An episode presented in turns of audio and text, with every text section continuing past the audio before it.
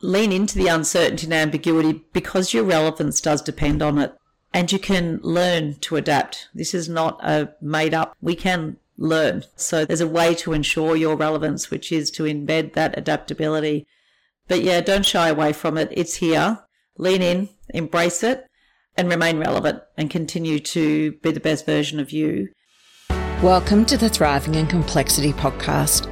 I'm your host, Susanne Libertilia, and I'd love for you to join me as I peek behind the scenes of complex situations and workplaces and interview leaders and experts who will challenge your thinking, inform and inspire your leadership so you and your team can thrive in the volatile, uncertain, complex, and ambiguous world we live in.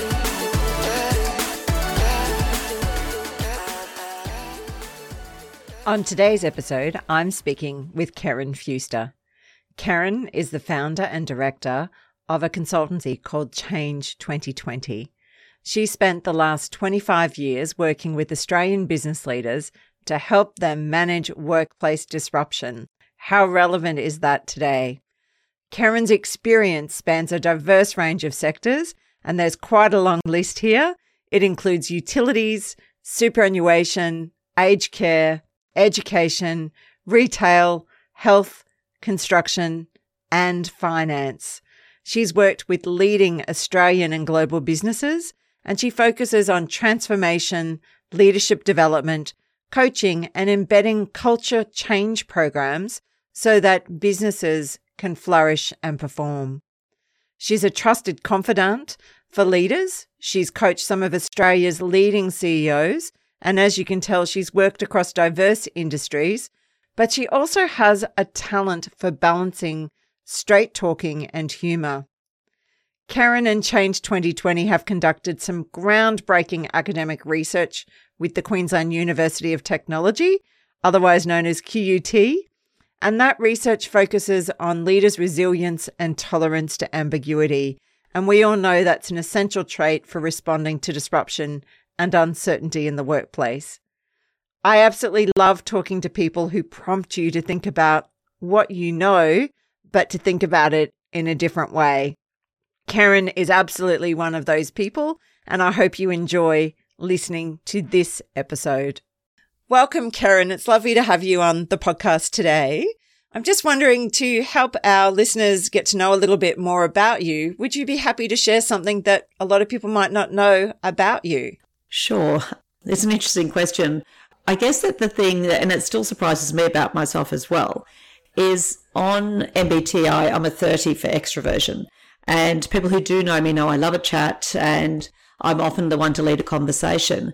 But when I have to go to meet people and I've got to go into a crowded room and I don't know exactly where they're going to be, that actually creates a bit of anxiety and stress in me. And I really want, I want to walk into a room with someone which it, I don't kind of get it either because it's not as though terrible things going to happen, but I just get this this sense of, oh God, you're there by yourself. So yeah, th- I think people would be surprised to know that I, I too can get a bit overwhelmed by people, despite my extroversion. yeah. Well, I think that's that difference between extroversion and, and confidence coming into unfamiliar situations. I would agree. Yeah. As well. Yeah. Yeah. So, Kerryn, with the work that you've done, you've worked with organizations dealing with lots of different complexity. What are some of the types of leadership blind spots that you see doing the most damage in organizations today? You know, it's, I really like this question because I think everyone is honestly doing the best. They're doing the best they can given the difficult circumstances. I think one of the blind spots is the hope that this is actually going, this too shall pass. And I don't believe this too shall pass. I believe that we're in current state and where we are.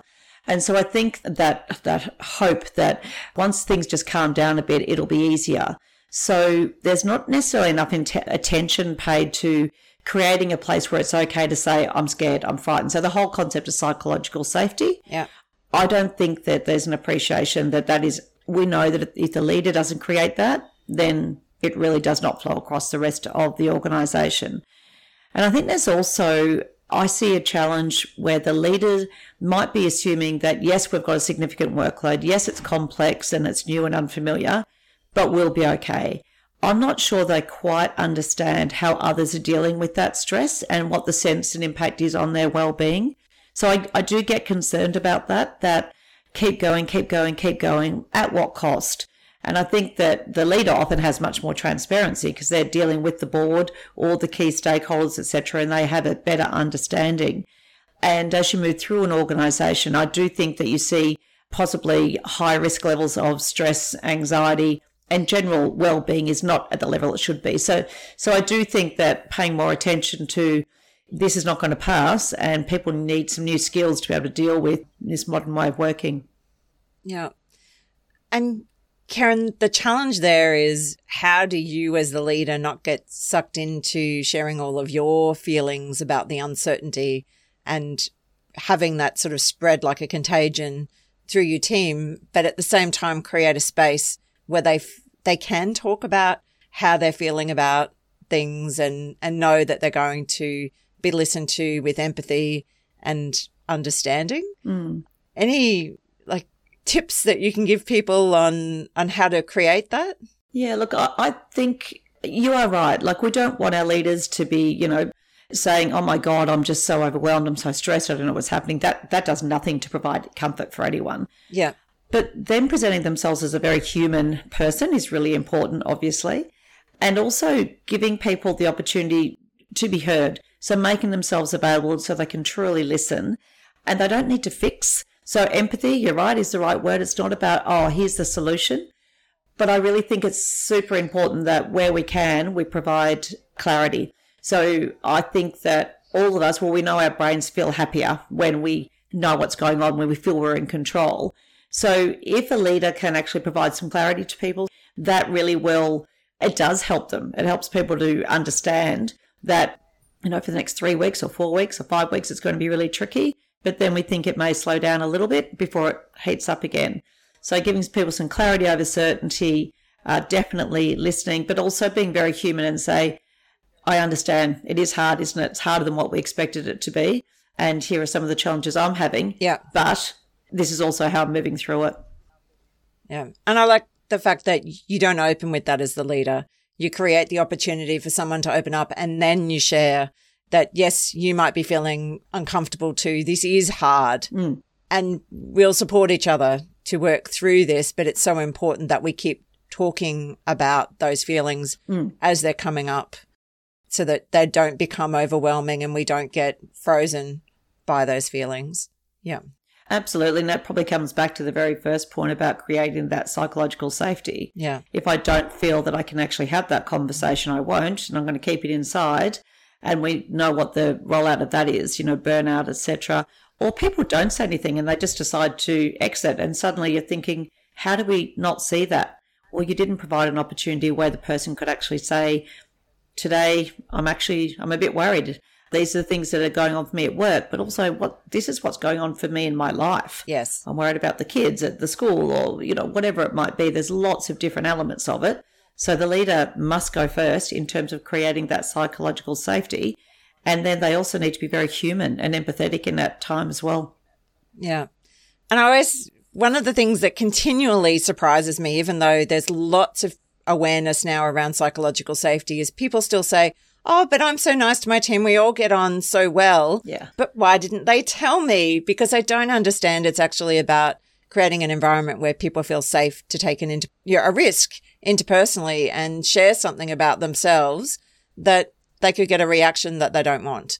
So I think that's such a big challenge for leaders to be conscious of that all the time. Most definitely. And you, you would know this as well through coaching. The things that people tell you that they would not tell their leader or they would not tell, like if they're in an exec team, they would not tell their peer group for fear of being considered to be weak or not up to the job or complaining.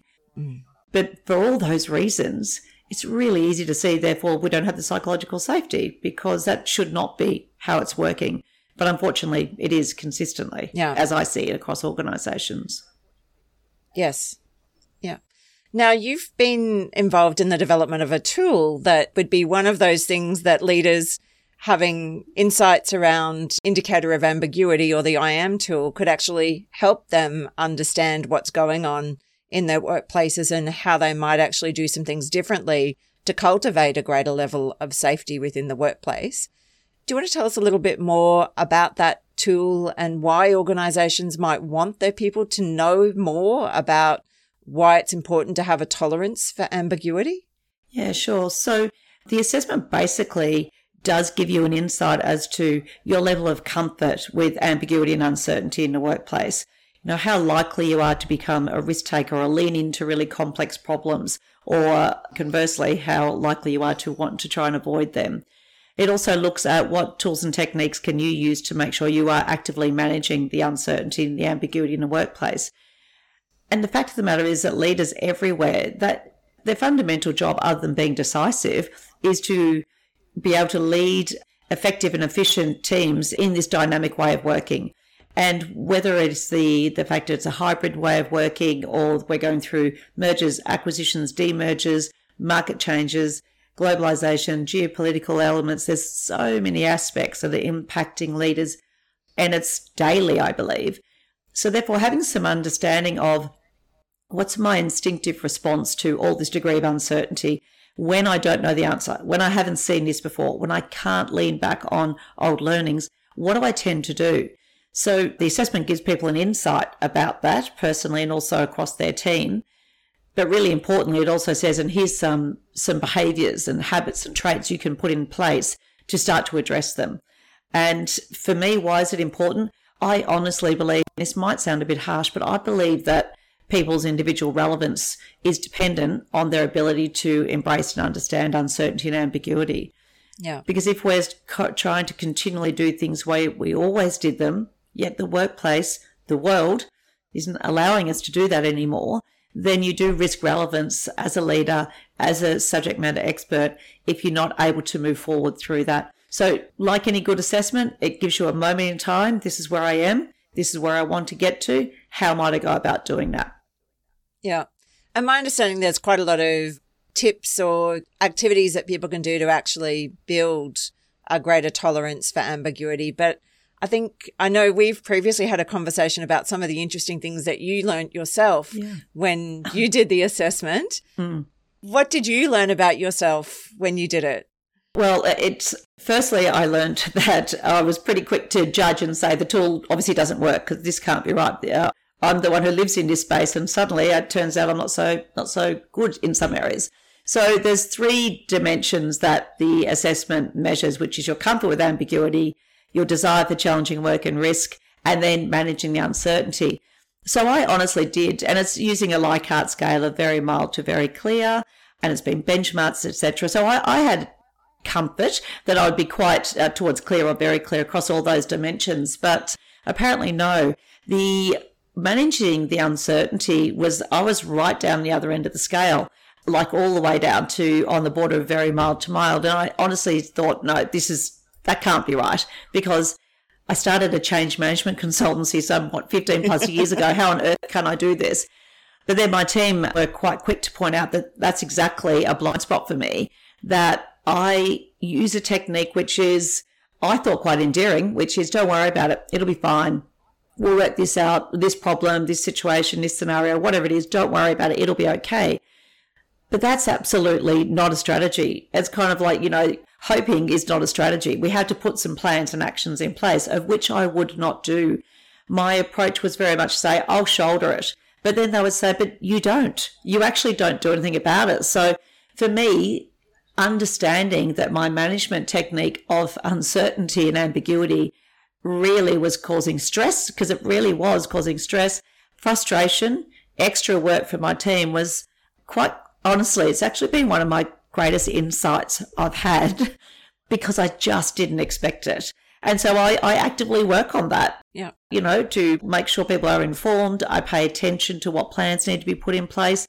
I'm conscious of hearing myself saying, don't worry about it, it'll be fine because I don't have any evidence of that. That's just my me being a bit, you know, bolshy and bold about it, but I don't have any evidence to support that. Yeah. And if I come all the way back to our chat a little bit earlier, providing clarity is critical for people's well-being and their performance. I was the number one offender at not doing that.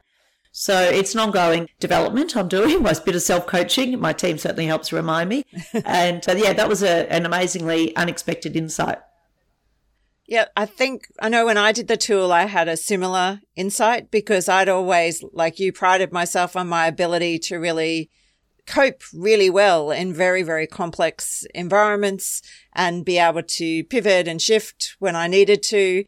And like you, the tool gave me some insight into how frustrating that must have been for everyone else around me mm. because there were things that you just know from previous experience that look, this is going to shift. Yes. It's not going to stay this way or we don't have enough information yet. There's no point overly planning because it's all going to change. And I think it comes back to what you were saying about that clarity, being able to say to people, actually, the reason why I'm not fussed at the moment, or I don't think we should spend our time doing that is we don't have enough information. We actually need to wait for this and this and this to play out.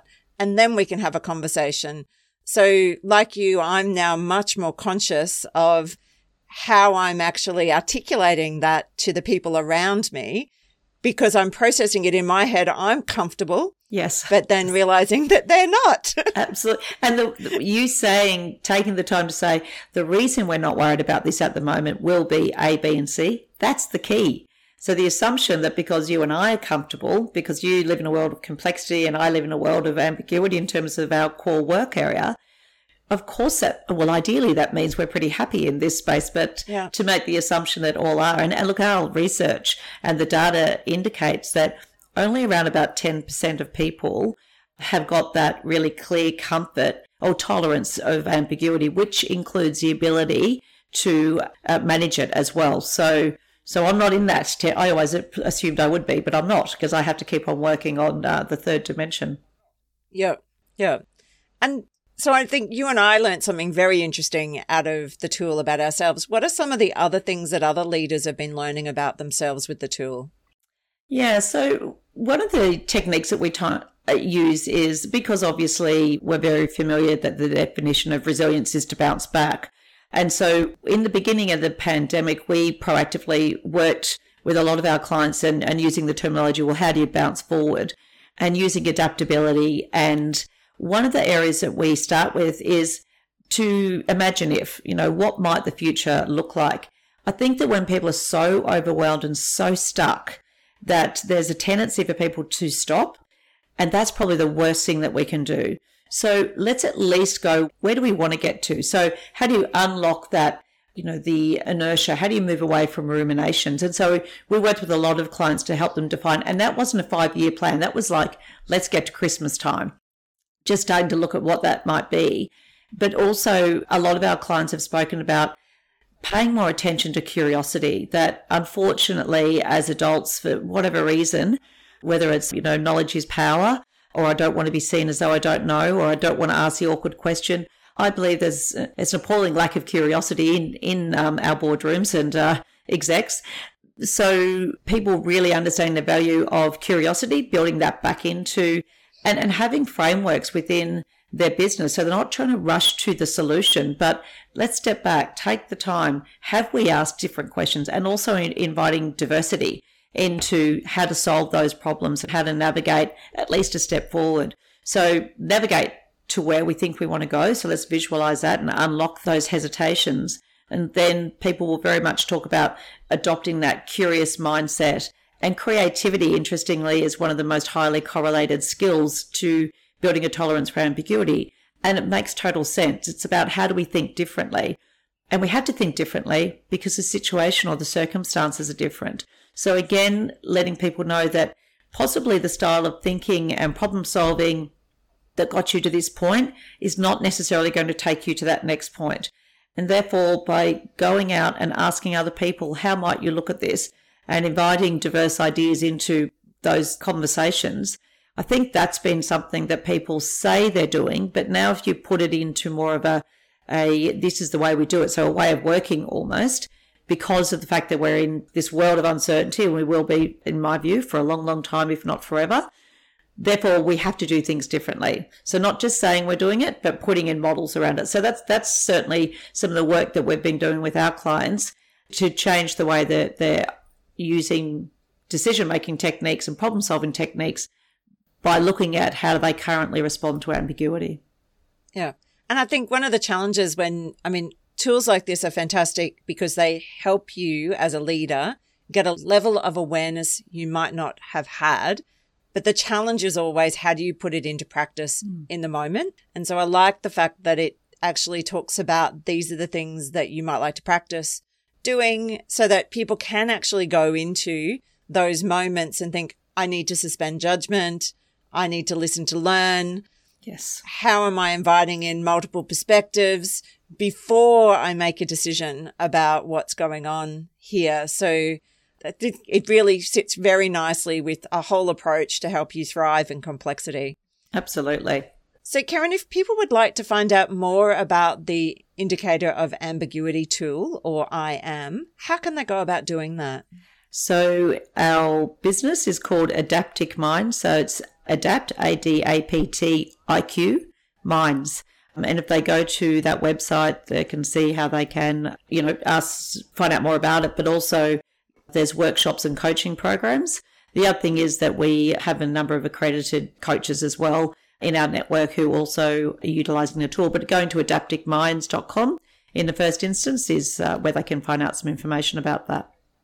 Great. And Kerryn, this isn't the only thing that you do because I know you've been running a change consultancy a very um, substantial period of time. Mm. And you've been involved in a whole range of quite complex projects and working with clients in very difficult situations through the pandemic. So, what type of leadership approaches did you observe that you felt worked best in those very complex situations? Mm. Yeah, look, it was confusing, wasn't it? But we, I think that the significance of the unknown that people were dealing with in their personal life, so empathy for their partners, their children, their loved ones, their community, that was taking up a lot of headspace. And then, of course, we've got these other, you know, this large workplace.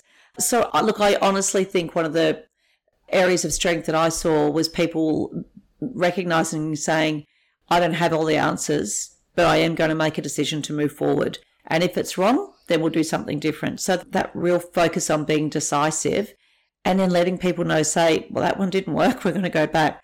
What I did see significantly at the beginning of the pandemic was we'll just wait we'll just wait. We haven't got all the information or we're not sure this is how this is going to play out. And I think that when I see people still going with that approach, and it's not because of the pandemic now, it's because still this desire to have, be comfortable with, I want to make a decision when I've got 95% of the information or the data. Our world's not going to enable that. So if you choose to wait, then you either get ran past or ran over. And I certainly saw that in the beginning of the pandemic. So I think those who were decisive and communicated that decision and then were really happy to say, nope, got that one wrong. Let's, uh, let's course correct. Those who were also focusing on being very, very present. So recognizing that the way that people had to communicate was quite different. Obviously, we were doing significant screen time and being prepared to adapt their styles. So those were highly adaptable. So I need to adapt how I communicate. I need to be much more intentional because the impact I'm having by not contacting people in the absence of me contacting someone via, you know, Teams or Zoom or Skype or whatever it might have been, people are then left to wonder, well, why not? What's happening. And that absence of having a present leader is significantly problematic. So I think that being decisive, being present, obviously communication, there's no danger at any time, I think, in a large complex environment that you can over communicate. So those that absolutely prioritize that.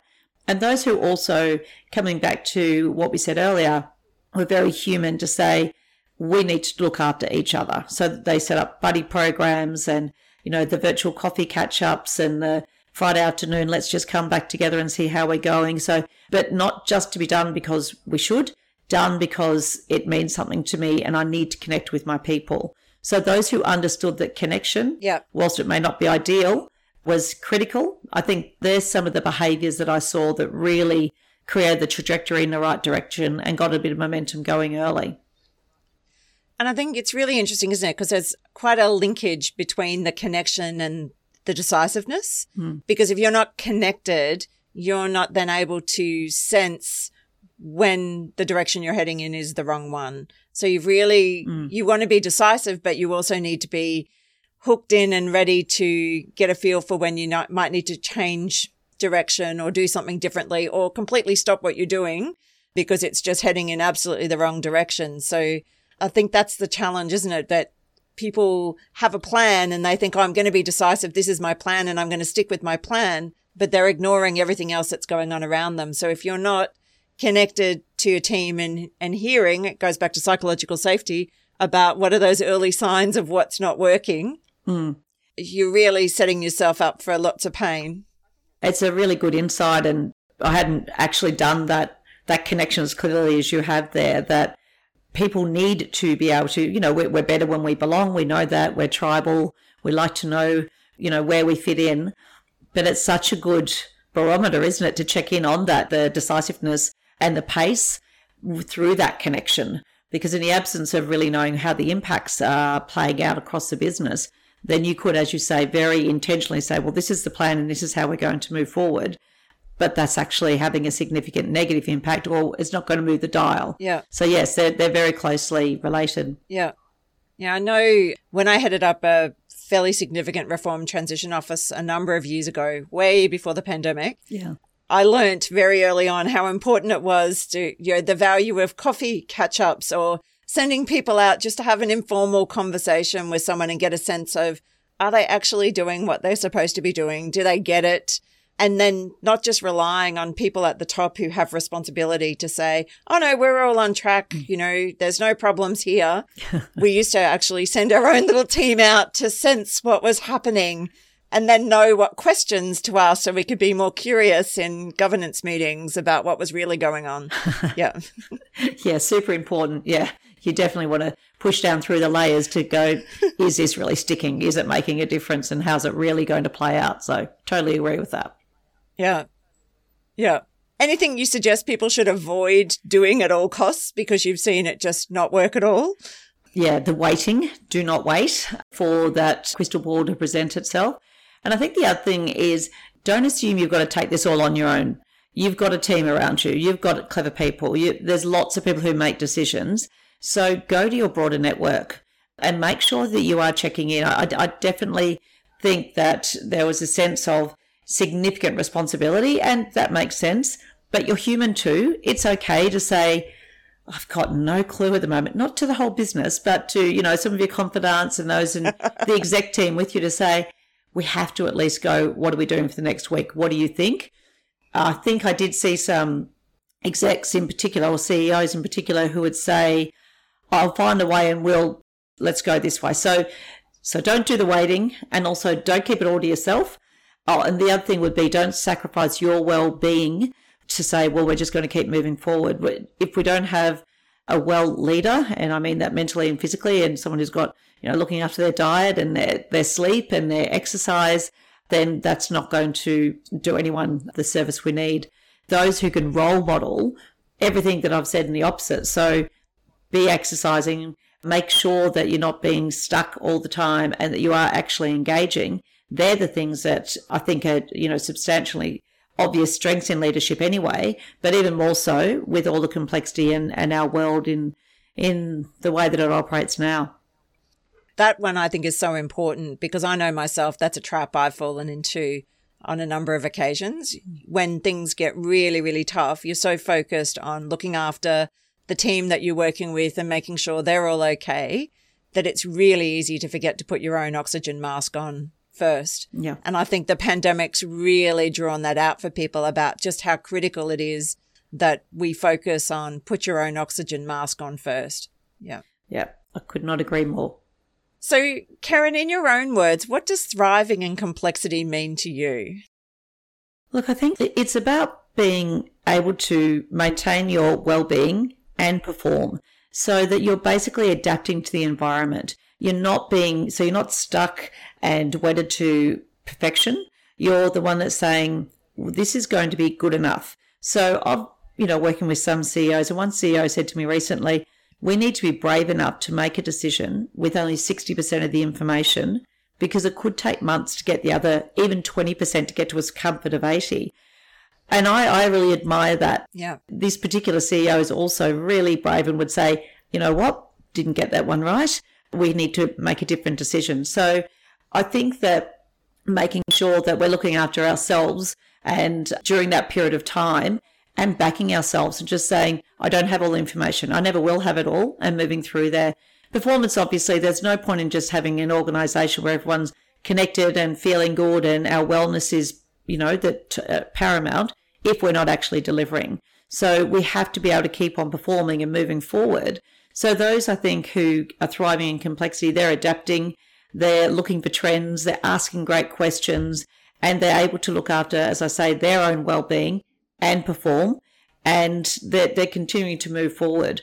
Those who are stuck, those who are too fearful to take that first step for fear of failure, or just feeling that sense of overwhelm, they're the ones that I guess I worry about a bit more, and, and they're the total opposite to thriving. And they're the ones who I think their relevance is at risk.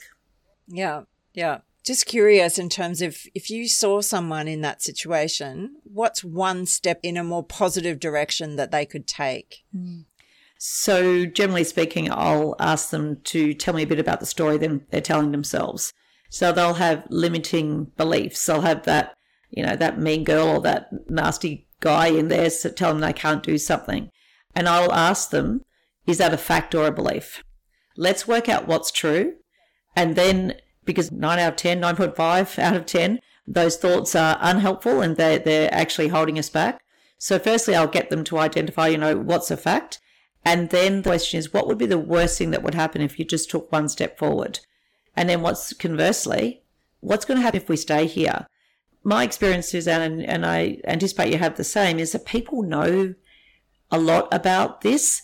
They're just fearful to take that step forward and yeah. they're not necessarily very kind to themselves. So they'll listen to that cranky voice inside that's saying, you can't, you won't, you shouldn't, you'll fail. And when you have somebody external to say, let's work out whether this is actually true or just a belief or just a thought. And then that what's the worst thing that could happen? I actually think that's such a useful way. One, it builds a bit of courage, but it also builds ownership back for yourself to say, this little voice in my head is unwelcome. She's not friendly. In actual fact, she's pretty mean. I need to speak a little bit louder about what I know. So that would be something that I would do and do do because, um, you know, your question's a great one. If there was one thing you could do, yeah. it's simple, it's free, and you can have control of that. Yeah. I always like the when you start unpacking people's perceptions, particularly self perceptions, digging in and trying to understand, but what's the worst that could happen mm. if you just took that first step? And is that something that you're okay with? You know, it's probably not as bad. And I know myself, you get yourself so worked up and then you do it and then it's like, oh, what was the big deal? yeah. I don't know why I was so worried about it. Absolutely. And the amount of time that we waste and then we're ruminating on it and yeah, I think it's a really, really important one. And as I say, and what's going to happen if you don't move? And people are very infrequently happy to just stay there. Yep. So it is about, and the other one, I guess, is, you know, if you cast your mind forward to six weeks or six months from now, will people remember this? That, you know, you took that step and it didn't quite work? Or, you know, yeah. how important is it in the grand scheme of your life or your role in this organization? we sometimes, I think, allocate way too much importance on getting it right instead of actually just mm-hmm. doing something. I was actually coaching someone yesterday and they were feeling a bit overwhelmed by some things that were going on. We talked about, worked up a strategy, which was take a big deep breath. Yes. And then think, okay, who cares about this? yeah. What's the impact? And does it matter?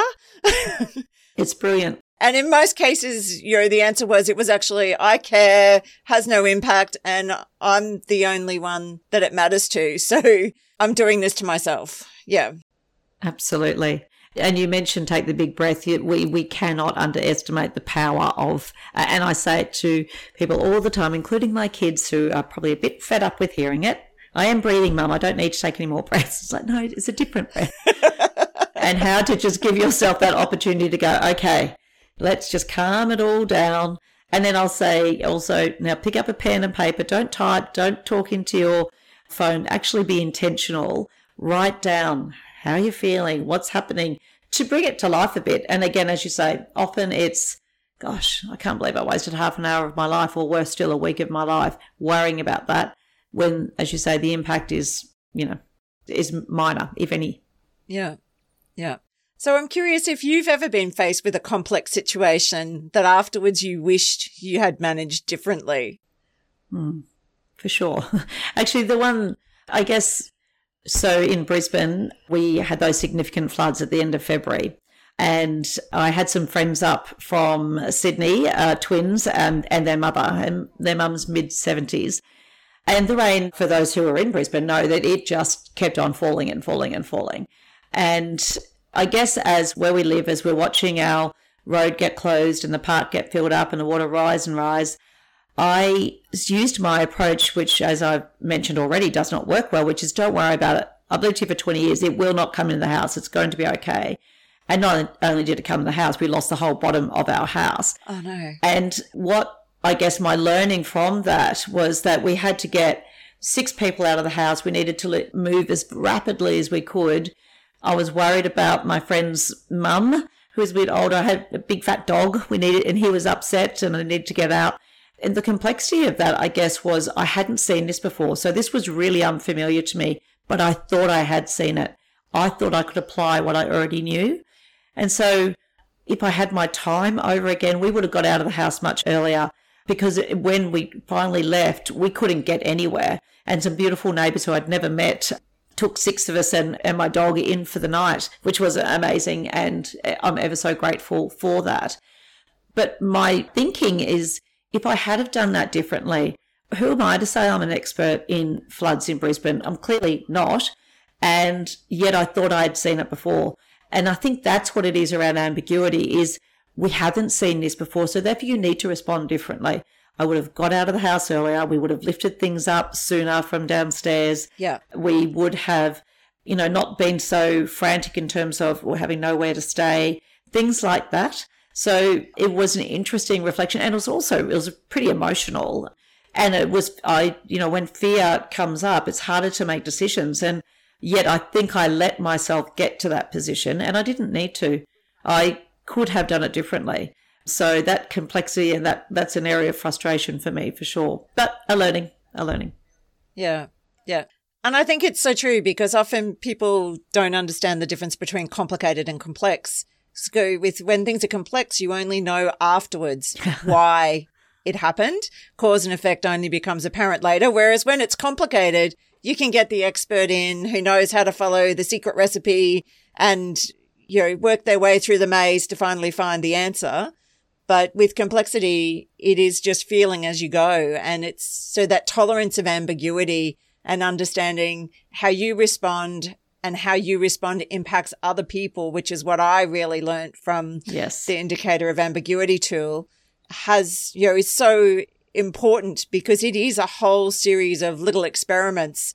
You're trying to sense all the time what's happening and adjust as you go. And I know a lot of people talk about the difference between technical and adaptive leadership, but really when you're in complexity and ambiguity, you're having to continually interpret yes. what's going on and make sense of those things that are happening around you, which is challenging. And I think you do have to be kind to yourself and to other people because you're not going to get it right all the time. Without doubt. I mean, I think that that's a great way to put it. That that's why that you know, McKinsey talk about adaptability being the evergreen leadership skill, and I couldn't agree more that if we're not reading what's happening and responding, so yes, we eventually got out of the house, but it was to the point where then we were stuck about where to stay because we couldn't move our cars because the water kept on rising. So I was too late to be responsive. Interestingly, one of my friends who was with us, so she has lived around the world globally and she is an expert in uh, customer experience. And so she was very, very good at being able to say, these are the things we need to do. So for example, she said, we need to get your, you need to get your passports, get your license, get some ID. And I remember when she was saying that, I was thinking, why would we be doing this? Well, we're doing it because the water's still rising and we don't know how far it's going to come up. And you might find yourself in a circumstance where you need to find a way to even get back in uh, for whatever reason. But she was so right. And I didn't have I was totally, I was nowhere near that. Good to have friends who are opera different than you, as you could imagine. So, uh, you know, she was uh, imperative, yeah. and she's a twin, so her twin was as good at it. But my learning was most certainly is don't pretend you're an expert in this area because you have never seen this before. So when it started to come in the house and was above my knees and it's going up further and further and it just kept on going, go now, go sooner. Wow. Yeah, so that that's probably a, and it's a very recent one. Yeah. And our house is still a total disaster, so it's very top of mind, to be honest. Lots of uh, work to be done yet till the house is in any sort of state. Oh, that's a really hard situation to be in. I know one that so many people across Brisbane were really unexpectedly in because I know where we live, someone, we had people coming over for lunch on the Saturday Mm. and they said, Oh, is there anywhere that we should avoid? And going, Oh, no, no, there's a few low dips in the road, but it's never flooded that we know of. Yes. You'll be fine. And then I've got a friend who lives not very far from us and we all got stuck. We couldn't leave the area that we live in and we're in the middle of nowhere, but there were always lots of ways out. You could always find a way through. Yes. And this was the first time he said in 30 years, Mhm. e- everything was completely blocked. There was no way out. And so I can really relate to what you're saying. We were just really fortunate. We didn't have water go through the house, Mm. but I can just the scale of people being in the situation that you found yourself in because you've seen it before. Like that's, oh yes, I recognize that pattern. Yes. It's going to be okay. And then the pattern changes. Yes. Yeah. the absolute definition of ambiguity. Exactly. And as I say, lulled into a false sense of security is like, oh, wow, I got that very, very wrong. Yes. Yes. And it is so easy to fall because you think, oh, it's simple. No, no, we know, I know what this looks like. And then suddenly it changes. You fall into that period of chaotic activity, trying to work out, okay, how do we get ourselves back to a more steady state? Yes, And yeah, that's right. That's absolutely right. And once the emotion takes over, it's really hard to do that as well. So, yeah, responding to that sooner would have, that's my learning. And hopefully that stays top of mind for, well, it, obviously, hopefully I don't flood again, but just in general, I think I've seen this pattern. Hang on, the pattern's changing. Okay, I, now I need to adapt to that circumstance and do it differently. Yeah, yeah. I like the idea that, you know, we all talk about experience and what you can learn through experience. And so intentional experimentation Mm. can actually help you in a more controlled environment like a workplace, not a, an emergency Sure. disaster situation, obviously. But those more safe to fail experiments can actually really give you that opportunity to increase the rate at which you're learning through experience. Yeah. And that's the value, isn't it? And being able to have those conversations, as you say, it's safe to fail. And I think that's something that we hear, you know, fairly frequently across organisations. Failure's fine, fail fast and learn from the failure. I don't actually see that in action as much as I would like. Yeah. So even setting up and calling it, these are our safe to fail workshops or, you know, conversations or whatever it might be. I think sometimes branding might be valuable because it doesn't necessarily play out. And again, because of the pace of the complexity that's coming along, they're like, we had to keep moving. Well, you know, we haven't seen it before. So of course we're going to get it wrong sometimes and it needs to be safe so that we can continue to move forward. Yeah. And I really love how you've been talking a lot through our conversation today about what you learnt. Hmm. And I think that's another crucial thing when we're talking about how do you thrive in complexity. It's always thinking about, all right, what have I learned? What can I learn? It's not, this is too much. Yeah. Because if you start focusing on it's too much, you then become that deer in the headlights that you weren't referring to really earlier. Yeah, most certainly. Yeah. So, Kerryn, if you could look back and give advice to your 25 year old self, what advice would you give yourself? I would probably say be kind to yourself. So if you've got that, you know, some of those voices saying you can't, just tell her she's not welcome. She's not your friend. She's not part of your life. So I, I would address those limiting beliefs. And I would also probably say you're enough. Whatever that looks like, you will be enough. And so just be you. That authenticity of, you know, I think is critical. So not, let's not do the comparing with the Joneses or anyone else. Just you will be enough. And when your little voice tells you maybe you're not, just tell her she can leave now because she's not welcome. So I would do that. I would I would say that Yeah. to me. Yeah. Actually to anyone, I would say that. That's lovely because comparisonitis is is can be quite crippling, Mm. and it it's a habit that it's really important to recognize when you're doing it, isn't it? And it's very easy to do. Most definitely. And then you're left with a situation of wondering, you know, what's it all about? I, I didn't quite get to that. Well, what what is that? You know, being clear on that you are enough, who you are, and that, you know, clear the pathway by just be kind to yourself and believe in yourself and let's see where you get to. Yeah.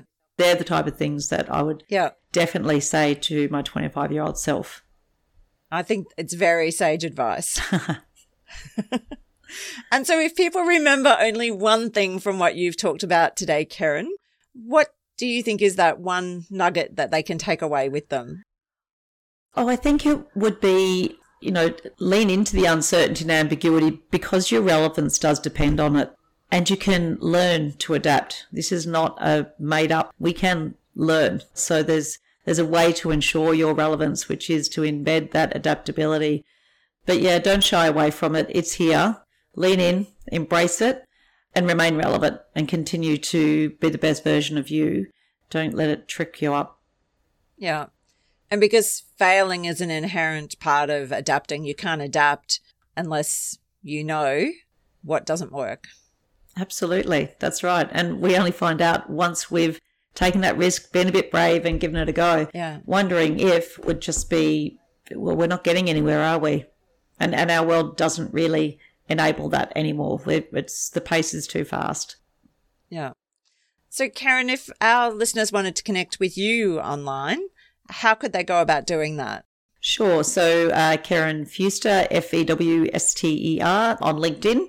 And I'm pretty active and have a look there. And also, you can contact, uh, get in contact with me via AdaptIQ Minds or my consultancy business, which is Change2020. There's contact us uh, details on both those websites. And yeah, I love to connect with people and, and learn from others and hear about their experiences and and get challenged on my thoughts and assumptions. I'm absolutely up for that. So yeah, happy to have a, a conversation that where yeah, I learn, the other person learns, and we all move forward.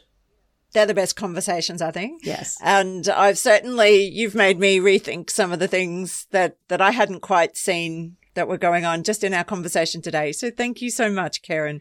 Really enjoyed our conversation. Yeah, no, thank you, Susanne. I, I have too. And it's interesting, isn't it, that as a result of talking, you're right, you do learn, or else an idea comes back and you think, I haven't addressed that one or I haven't explored that yet. So I too have learned from having a chat today. Thanks so much for the opportunity. no, thanks so much for being here. Okay. Thanks for listening. If you heard something you want to revisit or explore in more detail, you can check out the show notes.